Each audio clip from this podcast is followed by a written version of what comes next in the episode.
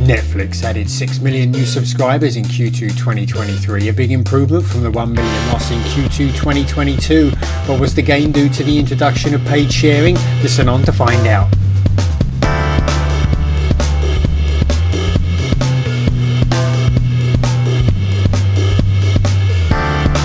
This is nScreenNoise. My name is Colin Dixon, founder and chief analyst at nScreenMedia, and today is July 20th, 2023. With Netflix's Q2 2023 results, we get our first look at the impact of the company's paid sharing measures. But the picture is complicated by the introduction late last year of the cheaper ad supported plan. That's what we're going to look at today. We're going to look at how big an impact paid sharing really had on those numbers. But first, are you using the trackers feature on the nScreenMedia website? As you listen to this week's podcast, you might want to open up the Netflix tracker and check out the details of the company's performance as I discuss it. It'll probably help you understand the numbers a little better.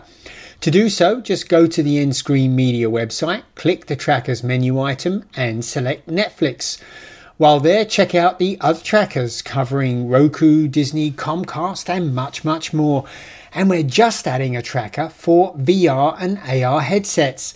It's the fastest way to get up to speed on the topics that matter in our industry. So make sure you check out Trackers. And if you'd like to sponsor the Trackers feature, send an email to sales at nscreenmedia.com. Now, back to the podcast. Compared to the second quarter of 2022, Netflix performed better in the quarter just ended. The company added 5.9 million new paying subscribers worldwide in Q2 2023 to reach 238.4 million. It has added almost 18 million over the last year, so that's pretty good growth. And by the way, the 5.9 million beat estimates from the street and beat its own estimates. So uh, that's that's really great performance. The two biggest regions where paid sharing was introduced were EMEA, that's Europe, Middle East, and Africa, and UCAN, which is United States and Canada. EMEA added 2.5 million subscribers in the quarter, and UCAN added 1.2 million. So global subscribers grew 3% in the quarter, and UCAN and EMEA grew about the same, about 3%, 2 or 3%. How does this compare with Q2 2022? Worldwide subscribers fell by about a half a percent, with EMEA down 2% and UCAN down 1%. So you can see that Netflix has done considerably better in this quarter than it did one year ago. But did paid sharing caused this surge in subscribers? Well, as I said in my piece from January of this this year, Netflix prepared well for the introduction of paid paid sharing. Adding the cheaper ad tier gave borrowers easier entry into paid membership and the ability to transfer viewing behaviors to a new account was also very helpful. And in fact, it was something that I actually used myself for one of my family members. I transferred their viewership to their new account. That said, it could be argued that some of the 5.9 million gain actually came from people who would have subscribed to the ad tier on its own because they got this much better price. However, in the Q2 2023 earnings call, co CEO Greg Peters said the number of people on the ad tier remains relatively small. So it looks like most of the 5.9 million gain actually came from paid sharing, and most of those appear to have signed up for the ad free tier, not the ad supported tier.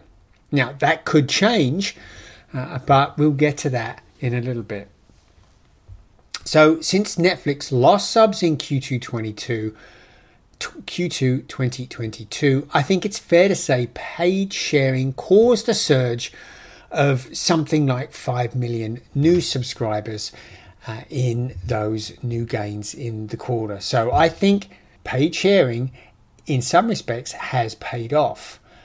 But how bigger impression has that made in the size of the problem? Well, assuming all the gain came from paid sharing, how did Netflix do in its goal of getting the people who were sharing to start paying? Well, the company stated that globally 100 million households are using, quote, credentials borrowed from somewhere else to access the service. And actually, they said in today's earning, earnings call that about 80% of members are now covered by paid sharing. So they're living in a region where they've already rolled out paid sharing. And by the way, they said that they were rolling out to the rest of the world, pretty much the rest of the world, on Wednesday of this week. So 5.9 million of 80 million, that's 80% of the 100 million, that works out to about 7%. So what this says is they have so far captured 7% of the people who face paid sharing. However, it's very early days, according to Greg Peters. Here's what he said in the earnings call It's not an overnight thing because, in part, the interventions are applied gradually and in part because some borrowers won't immediately sign up for their own account. They will do so next month, or three months, or six months, or maybe even longer down the line as we launch a title that they are particularly interested in. And I think Mr. Peters is right. The people that converted, converted first were the most engaged account, account borrowers. These were the people who were using it a lot, but they were just borrowing an account from somebody else in so doing. And they, by using it a lot, they're really proving that they see a lot of value in the service. So losing it is a big loss. These people are pretty much an easy sale, and that's probably all of the folks that Netflix got in this first tranche, this first group of people that converted from borrowing into paying subscribers. And the truth is, the rest will be won over one show at a time. So it's really going to be very dependent on that continued flow of great content that really engage people, get the social buzz, and pull people back into the service. Now, one interesting question is I'm expecting that paid sharing will actually be a big revenue windfall. So, has Netflix begun to see this? Well, Netflix stands to benefit from two new revenue streams due to paid streaming. The first is the growth in subscribers, and the second is from people paying for another family member. In the US, it costs $8 a month per extra household, which I thought was a pretty high amount to charge. Uh, so, did the company see a big spike in revenue due to the 5 million new subscribers and an unknown number of paid sharing plans? Well, no, it did not. Revenue was flat from Q1 2023 and only up 2.8% from Q2 2022. Moreover, the average revenue per member, which Netflix calls ARM, continues to drop slightly. Overall, it fell 2% quarter over quarter and is down 5% since Q2 2022. Now, the company said that since paid sharing was introduced late in the quarter, it didn't see much benefit from the revenue. But I think this is a bit of an odd statement, particularly because Netflix doesn't offer a free trial anymore. So anybody that signs up has to pay. And what's more, they have to pay in advance for the month they're about to use. So if they introduced it in May and people joined in May, they theoretically would have seen two payments one when they joined and one at the end of May for June. So I really kind of don't understand that statement. I think they would have seen a benefit, but they did not. For example, in UCAN, US and Canada, revenue fell about 9 million despite adding 1.2 million new paying customers. Now, if they signed up for the ad free plan, those 1 million new paying customers would have kicked in 7 million. But most of them apparently signed up for at least the 9.99 basic plan and maybe higher. So I'm kind of confused as to why Netflix is saying they didn't see any benefit from this in the quarter. Now, that said, Netflix CFO Spencer Neumann is confident the revenue surge from paid sharing will come. Here's what he said It's our primary revenue accelerator in the year, and we expect that impact to build over several quarters. Uh, and indeed, one of the things he did say was that they weren't seeing any material impact from the ad tier, the ad supported tier yet. The ad the ads ad revenue really isn't flowing yet at Netflix. I think there are some clouds on the paid sharing horizon. So the company is confident that it's going to pay off. And when I ran the numbers, I also agree that if all things go well, that Netflix should end up several billion dollars better off per year because of paid sharing agreements. However, the most obvious problem that faces Netflix, the most immediate problem, is the writers and actors strike.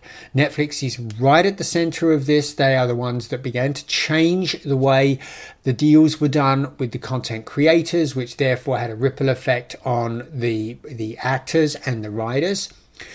And Netflix relies on new popular programming to help it recapture the account borrowers that have sat on their hands so far. So, those people that have been kicked off because of the paid sharing plans, but have not decided they really want to pay for Netflix yet. If the strike drags on, the flow of new US content should dry up sometime in the new year for the company. And I'm I'm frankly I'm not sure that content produced outside of the US will be able to fill the gap. Probably not in the US and maybe not elsewhere because US content remains very very popular in the rest of the world. So I have a feeling that it is still a big differentiator for uh, Netflix users around the world. On the strike, co-CEO Ted Sarandos was asked directly about this. However, he was pretty tight lipped. He did try to strike a sympathetic note, saying that he grew up in a union household. But he went on to say there are a handful of complicated issues. We're super committed to getting an agreement as soon as possible, one that is equitable and one that enables the industry and everybody in it to move forward into the future.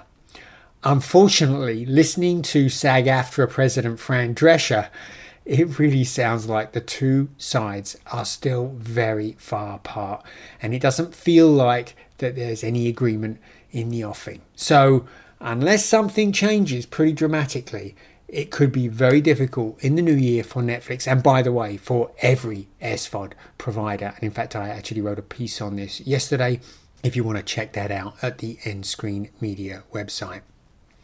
Another problem is that the cost of watching Netflix ad free has jumped dramatically. As I mentioned earlier in the piece, the company has decided to eliminate its lowest priced ad free tier. That tier, called the basic tier, costs $9.99 a month, just $3 more monthly than the ad tier. From now on, New Netflix subscribers must pay $8.50 more per month to watch ad free because they need to sign up for the standard plan, which is $15.50 a month. And by the way, that $8.50 difference between the ad free and the ad supported tiers is the highest price difference in the industry by far. Now, Greg Peters, co CEO, he brushed over this issue saying more subscribers will opt for the ad supported plan under these circumstances.